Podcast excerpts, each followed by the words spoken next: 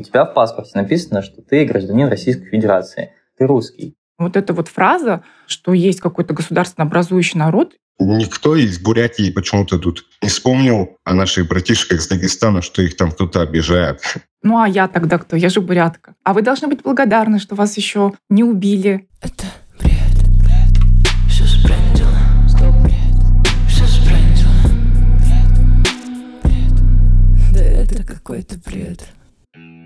Привет! Меня зовут Ольга Рязанцева, и это новый сезон подкаста «Все сбрендило».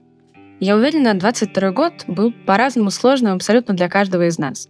Кто-то уезжал, кто-то оставался, кто-то, вне зависимости от того, где сейчас находится, до сих пор не может перестать испытывать леденящий ужас от снежного кома самых разных событий, которые, к сожалению, неустанно становятся только больше. Одним из моих способов справляться с этими переживаниями на протяжении года стал анализ ситуации — Сначала я поэтапно прокручивала в голове события последних 22 лет. Потом полезла освежать историю 90-х. Потом подробно прошлась по всему, что сейчас нам говорят государственные и официальные источники о причинах происходящего, и обсуждала все эти тезисы с людьми самых разных позиций и мнений. Возможно, вы тоже могли заметить, что в дискуссиях все чаще стали использоваться готовые аргументы, которые звучат как заученные, какие-то конкретные слова, выражения, фразы, термины — и из всего этого я выделила две проблемы. Во-первых, многие термины и понятия остаются непонятыми теми, кто их использует. Во-вторых, те же проблемы, о которых мы неустанно говорим в контексте других стран, могут существовать и в России. Придя к этим выводам, я поняла, что хочется создать какой-то ресурс или проект, который позволит одновременно разобраться в терминах, которые сейчас так модно использовать, и узнать, что о них думает Россия, такая разная и большая – Социологические исследования сейчас проводить бесполезно, но вот услышать конкретные позиции и голоса можно. Кстати говоря, мысль, которой я шла довольно долго, это то, что можно вечно говорить о поляризации общества в России, но на самом деле это слишком большое обобщение. Позиции сейчас существуют не две, не пять и даже не десять. Каждое мнение сочетает в себе разные аргументы, разные видения, согласие по одному вопросу, несогласие по другому вопросу. И все это связано с бэкграундом каждого отдельного человека, который участвует в дискуссии. Все эти мои размышления привели к тому, что на идее обсудить это все с обычными людьми и подкрепить экспертной теорией собралась команда, благодаря которой вы слышите меня сегодня. В этом сезоне мы говорим с обычными жителями самых разных регионов России. Об этничности, о национальности, о разнице между патриотизмом и национализмом, о языках и религии в России и о том, как их многообразие влияет на формирование чего-то большого, например, нации. А чтобы не скатиться до формата разговоров на кухне, мы пригласили поговорить с нами еще и экспертов-социологов, лингвистов, нейробиологов, юристов, психологов и многих других, которые смогли поделиться с нами своим профессиональным видением и теоретической базой. Все это мы постарались сделать максимально нейтральным, без какой-то конкретной позиции или итоговых выводов. Все это мы делаем, чтобы самим разобраться в позициях людей, в их многообразии, видении людьми прошлого, настоящего и будущего России, и в том, кто и как относится к своей этничности, к другим этносам, и что вообще сейчас происходит с Россией изнутри. Для того, чтобы понять, что происходит в этом подкасте, вам не нужно какой-то специальной подготовки. Все неизвестные фамилии, слова, исторические факты, которые упоминаются нашими героями или экспертами, мы дополняем пояснениями. И есть еще одно нововведение этого сезона. Мы создали специальный сайт. На нем можно, во-первых, найти все вышедшие эпизоды, их краткие описания и ссылки на все платформы, на которых нас можно послушать. А во-вторых, мы собрали там все источники, ссылки на книги, статьи, исследования, энциклопедии, на которые мы ссылаемся в эпизодах.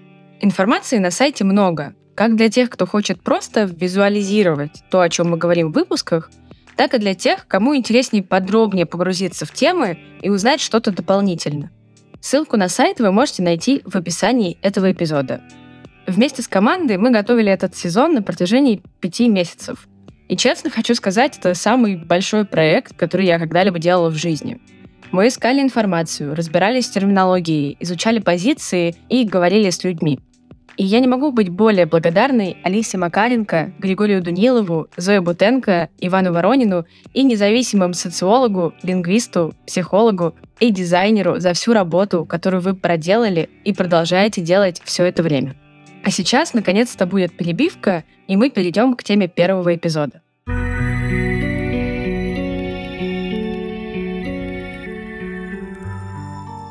На фоне одного из самых волнительных процессов, начавшихся в 2022 году в России, мобилизации, во многих НКО, это некоммерческие организации, фондах, медиа, начались разговоры о неравном распределении цифр по регионам и возможной дискриминации государства по отношению к конкретным этносам в процессе призыва.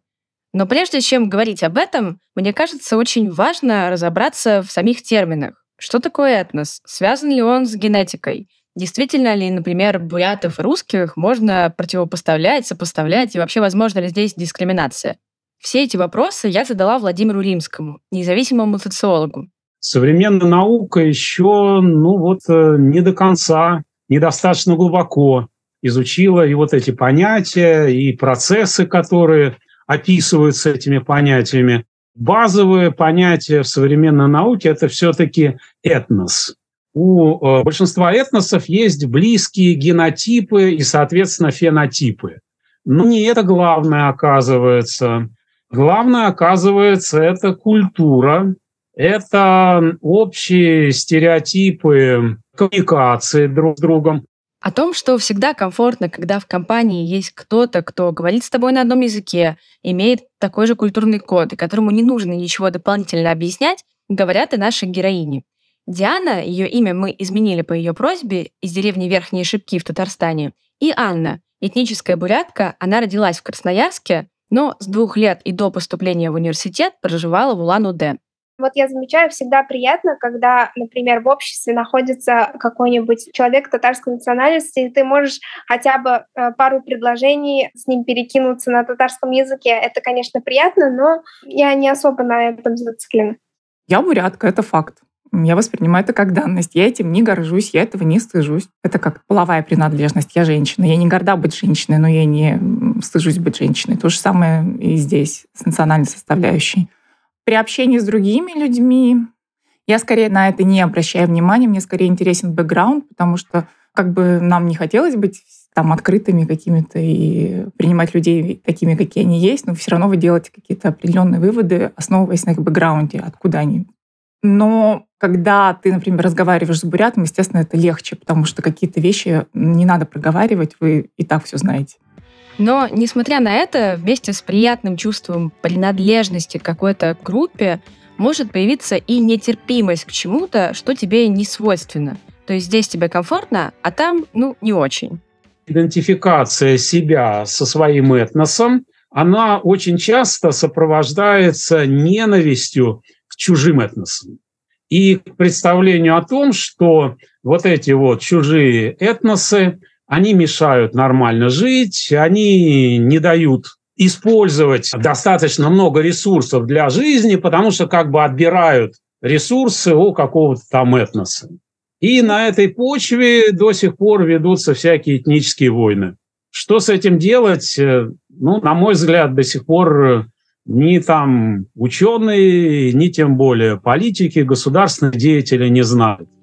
Когда мы начинаем говорить о ксенофобии и этнической нетерпимости, разговор чаще всего, по крайней мере по моему опыту, приходит к теме национализма и к примерам более радикальных его форм, например, нацизму.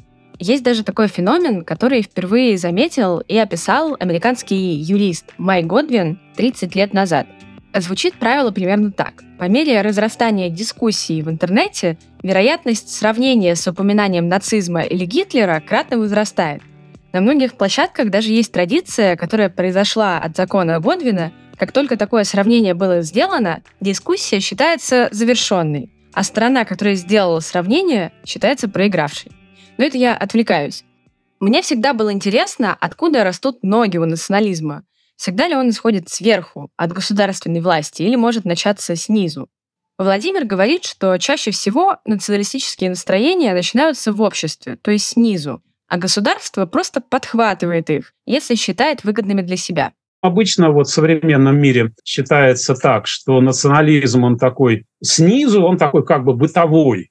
Но от этого он не становится как бы менее опасным и менее жестоким. Потому что этот бытовой национализм, он вполне может э, выливаться в резню, погромы и так далее. А политики, они с давних времен стали это использовать, просто направлять ну, такие насильственные действия на решение своих политических проблем.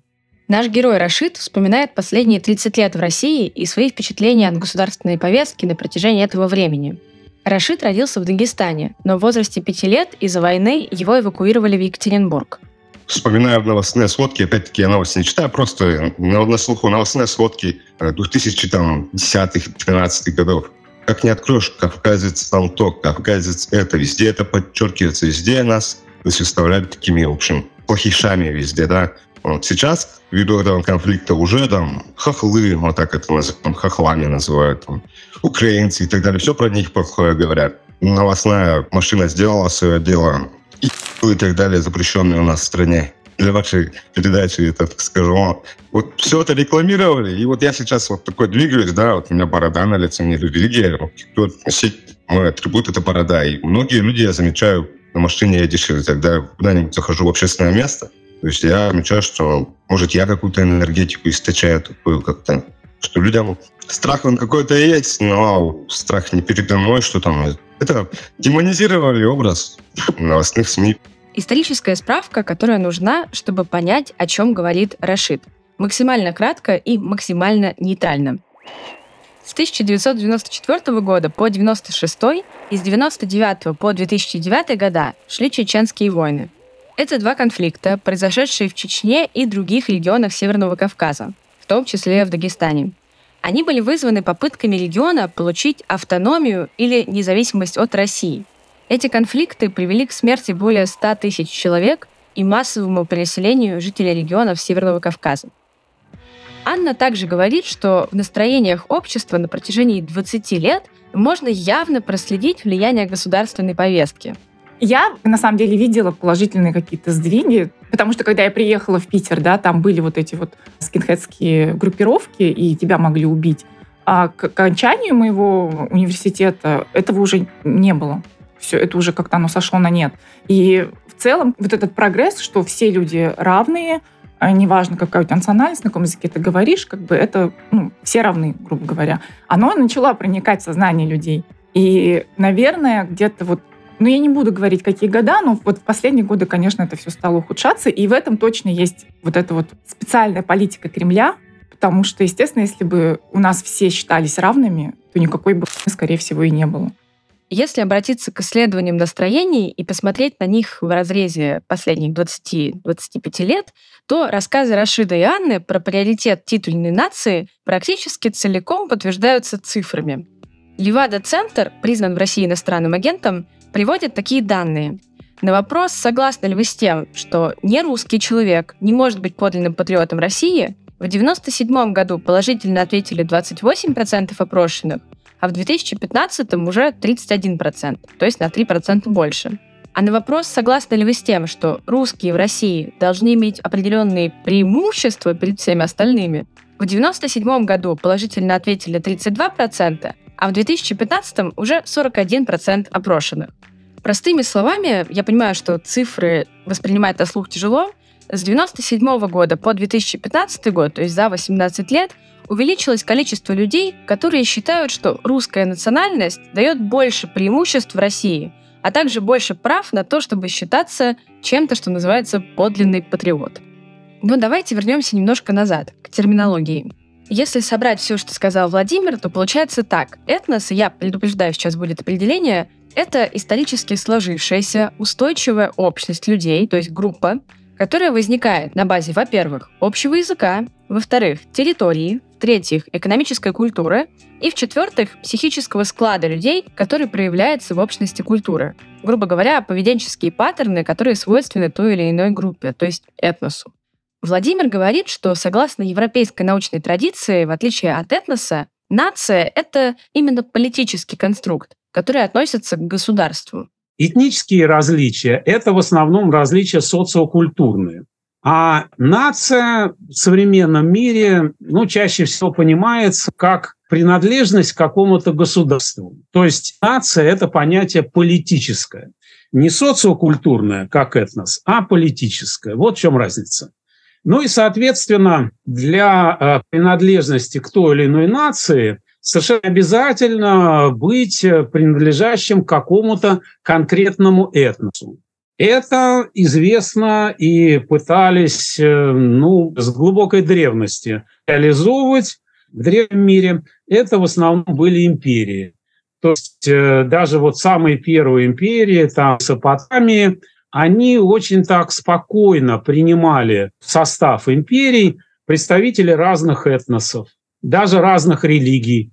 И нормально, вот Шумерская империя совершенно, так сказать, нормально как бы устанавливала взаимодействие между этими этносами, естественно, при подчинении царю или там в Египте фараону, в принципе, самое главное было это признание подданства. Если признали подданство, ну, можно даже ну, свою религию исповедовать, и никто особенно не препятствует.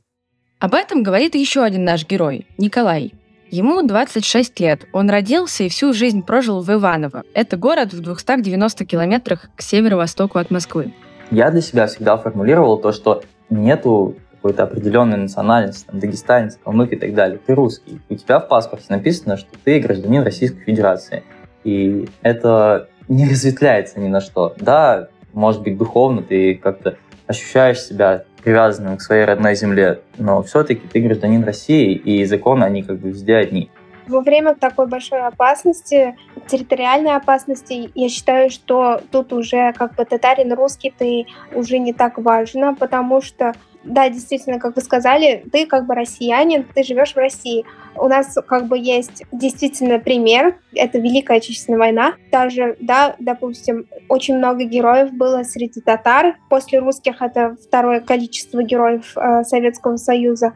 Поэтому я считаю, что это пример Великой Отечественной войны, и тут действительно ты россиянин и как бы должен выступать за Россию.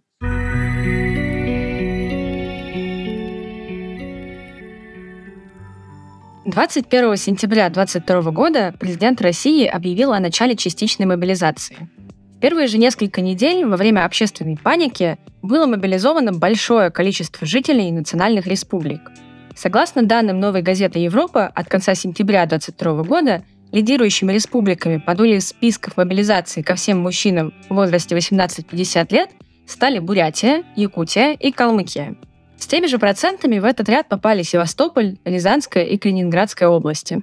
Некоторые медиа, фонды и отдельные медийные личности назвали эту мобилизацию этническими чистками, опираясь на большое количество сообщений о нарушениях и призыве из республик категории людей, которые не попадают под призыв. Но прежде чем обсуждать это, давайте разберемся, что такое вообще этнические чистки.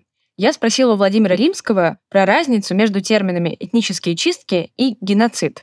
Вообще-то слово геноцид давно известно, но только после Второй мировой войны, исходя из практики ну, вот того, что творили нацисты на разных оккупированных территориях, по решению Нюрнбергского трибунала геноцид был признан преступлением против человечности. Вот сам вот этот термин «преступление против человечности», он раньше присутствовал то есть это, ну, как бы международное право, ну, где-то уже 20-30-е годы это признавало. А термин геноцид был признан преступлением. Это только по решению Нюрнбергского трибунала. Но эти решения, они считаются обязательными для всех государств современного мира, и ну, признание каких-то действий геноцидом влечет, естественно, уголовное преследование. В отличие от этого, этнические чистки – это примерно то же самое. То есть это физическое уничтожение каких-то этносов по разным критериям, фенотипам, там, культуре, религии и так далее. Изгнание их с мест проживания, ограничение каких-то вот культурных проявлений, например, запрет языка, использование языка, например, и так далее. Вот это вот все входит и в геноцид, и э, в этнические чистки. Но вот термин «этнические чистки», он появился, насколько я помню, только в 20 веке, исходя из того, что ну вот, государства не договорились о том, как там в событиях вот бывшей Югославии, вот когда она распадалась, как вот квалифицировать все эти вот события, вроде бы, ну, не признали это геноцидом, но какой-то термин все-таки нужен был для того, чтобы это описывать. Вот стали описывать как этнические чистки. А теперь можем возвращаться к мобилизации. Рашид и Николай не считают такое распределение мобилизованных этническими чистками, но они объясняют это искусственно созданной бедностью и стагнацией регионов за последние 30 лет. То, что сейчас сделано экономически в стране, что есть большие регионы, этнические регионы, которые внутри страны конфликтуют, может быть, с титульным народом. Эти народы искусственно стагнированные, то есть э, нету социальных лифтов, денег нету, работать нету. И поэтому вот пропаганда плюс вот эти все экономические аспекты, бедность, это все подвело к тому, что из этнических регионов люди кучей едут туда. Я не розовые очки не ношу, я понимаю, что происходит. Просто отправляют ненужный слой населения туда, чтобы использовать в своих интересах. Они не двух зайцев убивают, они нескольких зайцев убивают. Этнические чистки были во времена Гитлера. Там были этнические чистки, что не знаю. Это, ну, кто не шарит, знаете, есть такая поговорка, она с матом, конечно. Кто не шарит, тот дальше сами знаете. Вот сделано так, что кто не может себя применить в этой системе, выстроенной государством, кто вот может где-то на работу материализоваться и так далее, вот он едет туда. Вот и все. Это не этнические чистки, но вот сделано так, чтобы преимущественно ехали этнические меньшинства туда. Я, наверное, не вижу в этом как раз-таки этническую чистку. Это какая-то типа теория заговора. Мне кажется, все работает немножко в обратную сторону. Не потому, что эти люди, эти регионы приносят мало денег, а из-за того, что там больший уровень безработицы, а, люди заняты более традиционным хозяйством, и их гораздо проще выдернуть с их деятельности, с их работ. Наверное, поэтому план мобилизации по тем регионам выше. Но это моя теория, она, наверное, сейчас прямо сформулировалась. Я не вижу в этом никакого халатного отношения государства к каким-то отдельным нациям. Эту же мысль я слышала в интервью «Живого гвоздя» от конца октября 2022 года с Екатериной Шульман, объявленной иностранным агентом, российским политологом и публицистом. Екатерина Михайловна не считает, что власти в России в процессе мобилизации важна этническая принадлежность. Она говорит, что им в принципе все равно. Процитирую вам кусочек этого интервью.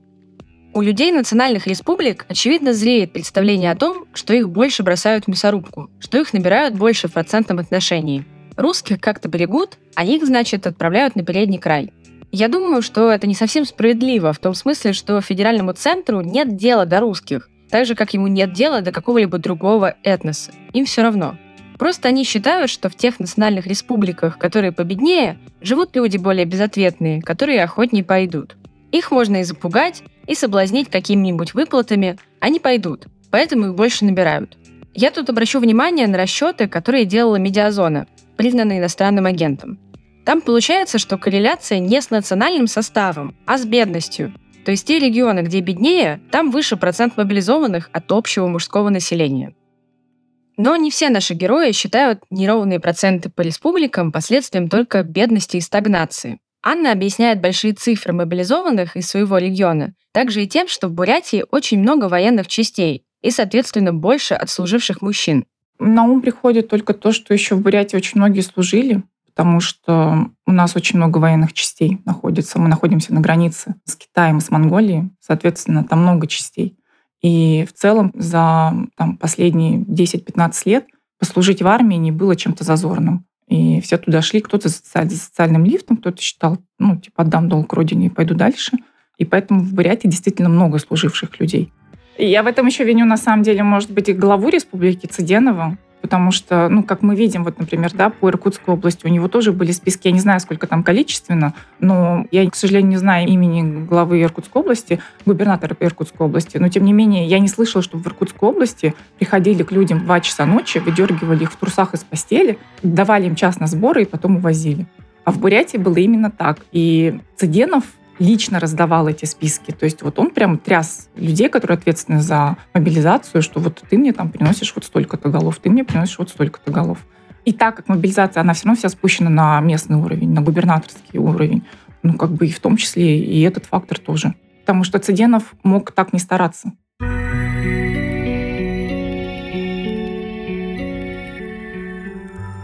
В начале выпуска я уже говорила, что одним из моих способов справляться с переживаниями на протяжении этого года — это анализ тезисов государственных лиц и медиа. Есть два тезиса, которые красной нитью идут почти в каждом заявлении. Во-первых, это идеология русского мира, и, во-вторых, тезис об угнетении русских на каких-либо территориях. Я спросила у Дианы, Рашида и Николая, связан ли русский мир с ними, и как эти понятия относятся к их республикам и этносам. Но я считаю, что это действительно то, что такое отношение к русским незаслуженное, потому что даже несмотря на то, что я татарка, как бы русские татары несколько уже веков, они живут вместе, и у нас многие родственники, они уже такие межнациональные браки у нас между собой, поэтому мне кажется, что об этом вопросе нельзя делить, например, это про русских, я к этому не отношусь. То есть мы живем как бы в России и достаточно дружно уже живем достаточно долгое время, и когда как бы дискриминируют русских, это, конечно же, тоже относится не только к русским, но и э, всем национальностям в России вообще. Рашид относится к понятию русского мира более скептически и говорит о том, что проблемы угнетения русских относятся к Дагестану в меньшей степени. Отчасти да, будем говорить прямо дальше от этого. Ладно бы мы все жили хорошо, чтобы мы так все ништяк тут себя чувствовали, а потом, ой, там тут наших братишек обижают, давайте как газанем. Буду так вот говорить даже прямо. Если бы это было так, мы бы все сейчас там в едином крыле бы спасали бы и так далее. Это не так. Даже разбирать эту тему не хватает. Это как элемент пропаганды был. Русские люди почему-то жили там столько лет, никто об этом не говорил, и их никто не угнетал ну, как начались процессы, которые начало действовать наше государство там, конечно, начали, может, и угнетать. Я не был там, не могу утверждать как-то и стопроцентно говорить. Вполне возможно, да, и угнетали людей.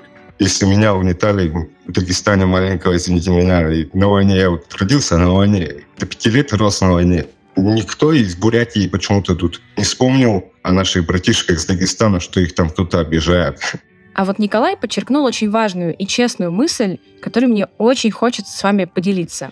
Ну, мне хочется верить в то, что говорят, поскольку если не верить в официальные позиции государства, ну, в этом государстве, наверное, нечего делать, поскольку в одиночку я не принадлежу какой-то там группе людей инакомыслящих, поэтому в одиночку я однозначно ничего не сделаю.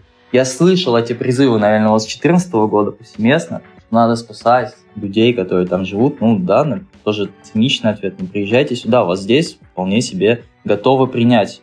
Людей русскоговорящих и русской национальности притесняют много где, и это не означает, что мы должны там идти захватывать весь мир.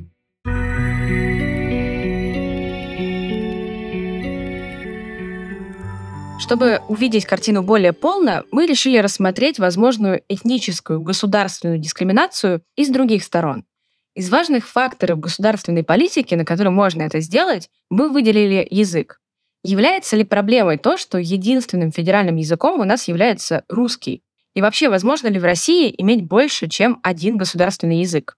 Культура в широком понимании – это не просто там искусство, там танцы, пляски, вот что у нас очень любят поддерживать. Это на самом деле некие стереотипы восприятия друг друга. Это вот та самая идентичность. Значит, нам нужно сделать так, чтобы вот на каком-то верхнем уровне идентичности мы все считали себя своими. Понимаете? Вот что нужно сделать.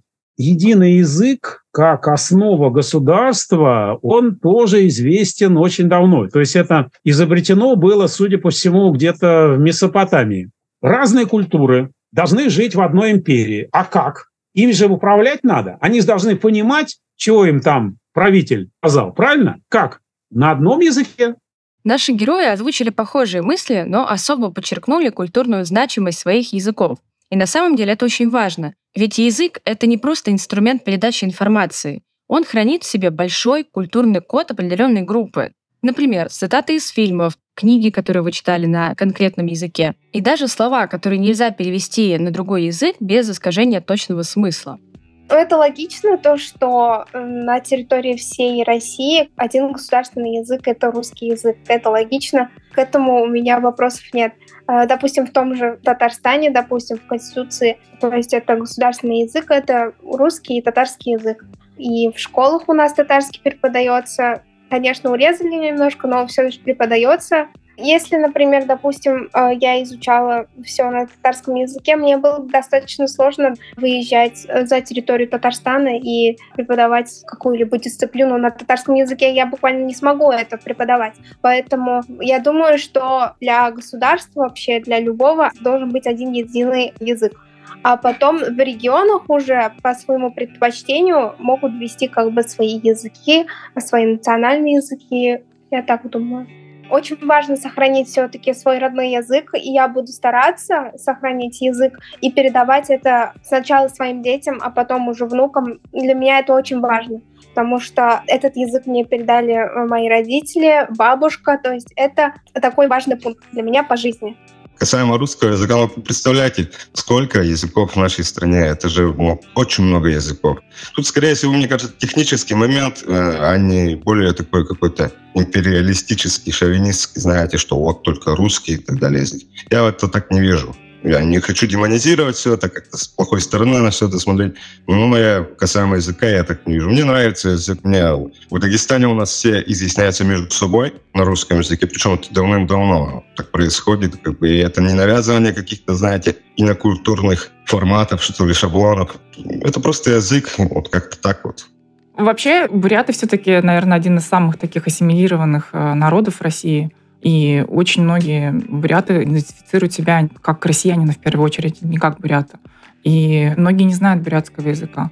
Даже на примере моей семьи у меня папа поколениями не знает русский язык, они этим гордятся, а мама у меня поколениями знает бурятский язык, и она этим гордится. А так как у меня родители в разводе, так как я росла с папой, я бурятского не знаю, но та половина семьи, вот мои там три брата, которые жили с моей мамой, они бурятский знают. Ну, то есть вот до такого доходит.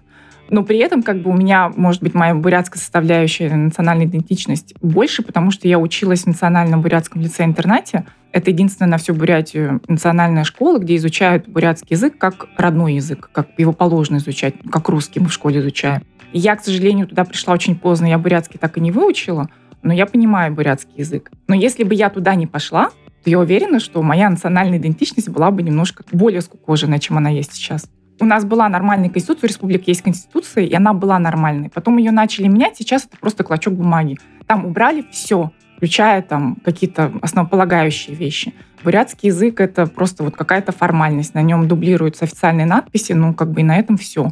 В школах его нет, нигде его нет, так не должно быть, естественно. Анна также вспоминает 20 год и поправки к Конституции. Раньше в первой части 68 статьи было указано, что госязыком Российской Федерации на всей ее территории является русский. Но после поправок формулировку дополнили так. Государственным языком Российской Федерации на всей ее территории является русский язык, как язык государствообразующего народа, входящего в многонациональный союз равноправных народов Российской Федерации. Меня, ну, например, очень сильно обидело, когда в Конституцию, ну, помимо того, что вообще вся Конституция меня обидела от начала до конца, когда вносили в нее изменения, но вот эта вот фраза, что есть какой-то государственно образующий народ, и я с нее была в шоке, наверное, неделю я просто ходила и вообще не понимала, что это такое. Но при этом у меня есть друзья-буряты, которые говорят, ну, а что такого? Ну, это же правда. Их же большинство, они же государствообразующие. Ну, вот как с Конституцией там, да, и когда ты разговариваешь даже там с э, россиянами, с русскими по национальности, ну вот зачем вы вводите вот эту вот статью, ну, государственно образующий народ? И они такие, ну а что, ну вот мы же русские, нас же везде притесняют. Кто вас притесняет? Ну вот везде нас притесняют. Я говорю, ну а я тогда кто? Я же бурятка. Я тоже вот гражданка России, я здесь родилась. Они говорят, ну, а вы должны быть благодарны, что вас еще не убили, как вот устроили геноцид э, индейцев в Америке, а вот вас вот так вот не убивали, поэтому вот скажите спасибо. И это на полном серьезе. И вот эта риторика, она появилась уже после моего отъезда из России. В России, когда я жила в России до 2014 года, я такого не слышала.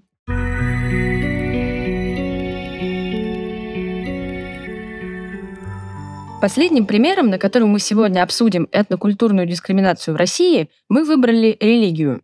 Несмотря на то, что Россия — светское государство с 1918 года, а Советский Союз на протяжении 70 лет боролся с церковью, религия в России была и остается неотъемлемой частью жизни людей и государственной политики. Для сохранения нейтральности Владимир Римский рассказал нам, как государства отделялись от религии на других исторических примерах. Европа она, даже можно сказать точно, год 1648 год, окончание 30-летней войны, которая была именно по принципу веры. Грубо говоря, католицизм боролся с протестантизмом. Борьба была страшная, значит, огромное разрушение. Как нельзя было закончить войну? Итог получился такой, что государи европейские договорились наконец, что государство не должно отвечать за какие-то обязательства религиозные. То есть вот религия не должна становиться каким-то вот таким фактором, причиной войны. Эта система, она и до сих пор действует, но, к сожалению, для всех нас, ну, формально это так, религиозных войн не ведется сейчас с тех пор, но реально они все же ведут. Наши герои Рашид и Анна рассказали о похожих ситуациях на разных примерах. Основная объединяющая идея такая – Вся религиозная повестка и пропаганда, спущенная сверху, это сильный религиозный перекос. Вот я же в Екатеринбурге. Я в центре города обитаю. Вот сейчас тут строят стадион. Маленькая речка проходит. Я выхожу, ну, тут у меня синагога рядом. И по другой стороне была мечеть. Вот почему-то решили мечеть снести и построить на ее территории стадион. Мечети нет, а мусульман много. Мы их единоверцев, да. Тут со Средней много людей. Кавказцев очень мало, но я это вижу так, то есть не пускают где-то вот на Урале, пускают вот это, потому что как-то борются за свою, скажем, культуру вот в этом плане. Тут это есть. Может, где-то в Смоленской области или где-то там этого нету. Знаю, что вот в Калининградской области есть такая исламофобия. Это есть. Страна большая, где-то вот в Чечне такого нету, в Дагестане нету. Где-то разрешено это делать, где-то не разрешено. Бурятия, она все-таки многонациональная, она многоконфессиональная. У нас буряты ходят в церковь, потом бегут в Дацан. То же самое русские люди делают. Сначала бегут в церковь, потом бегут в Дацан, после этого они выходят к шаманам, и все это такая какая-то каша-малаша, и у всех это в голове все прекрасно уживается. Вот у нас есть там Аюшеев, это который вот глава Санхи буддийской России, который просто, я считаю, предал буддизм, бурят и вообще все на свете. Также прекрасненько с Кириллом Патриархом сидит на всех этих собраниях кремлевских по какую-то там от него руку, то ли по правую, то ли по левую. И на всех фотографиях они там просто как сиамские близнецы. Я не вижу, по крайней мере, вот на бытовом уровне этого нет. Сверху, если смотреть и читать новости, то, конечно, да, ну что там говорить, если у нас есть канал «Спас». Каких-то других каналов я не видела. У нас там буддийский канал или какой-нибудь там синаитский канал или еще какой-нибудь.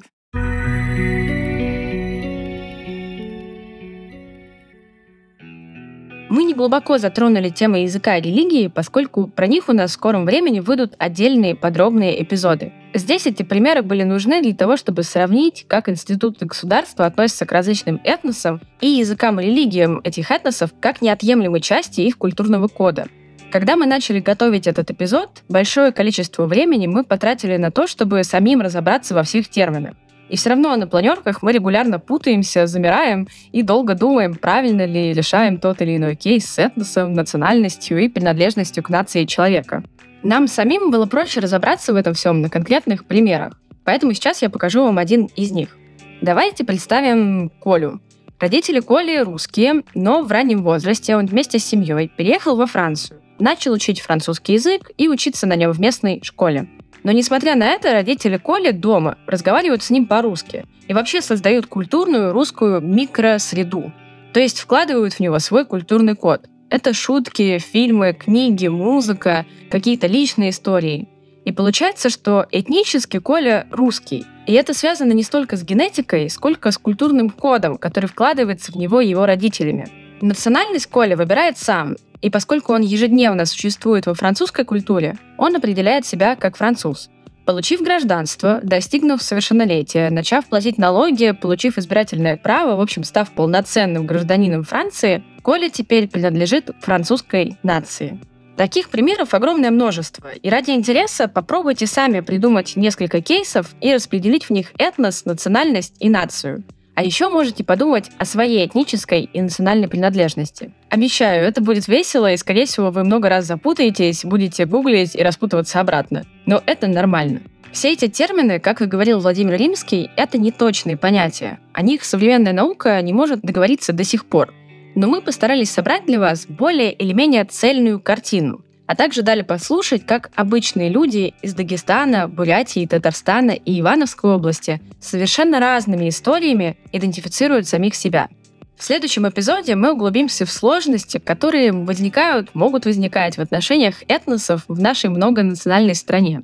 Поговорим о ксенофобии, о бытовой и институциональной. Услышим личные истории наших героев о дискриминации и жизненном опыте в России – и постараемся разобраться, заложена ли в человеке ксенофобия с рождения или с детства, или получена с опытом жизни в обществе. Как и раньше, нашему подкасту можно донатить, если вам нравится наша работа. Сделать это можно через платформу Cloud Tips, ссылку на которую мы оставили в описании. А можно поддержать нас нематериально, рассказав о выпуске в запрещенных или незапрещенных социальных сетях, или отправив его в чат друзьям. А еще, если вы родились и выросли в любом регионе России, и неважно, где вы находитесь сейчас, и хотите рассказать нам свою историю и поделиться своими мнениями, заполняйте Google форму, которую мы тоже оставили в описании выпуска. Мы обязательно вам напишем. Совсем скоро вернусь к вам с новым эпизодом про ксенофобию. Пока-пока. Это бред,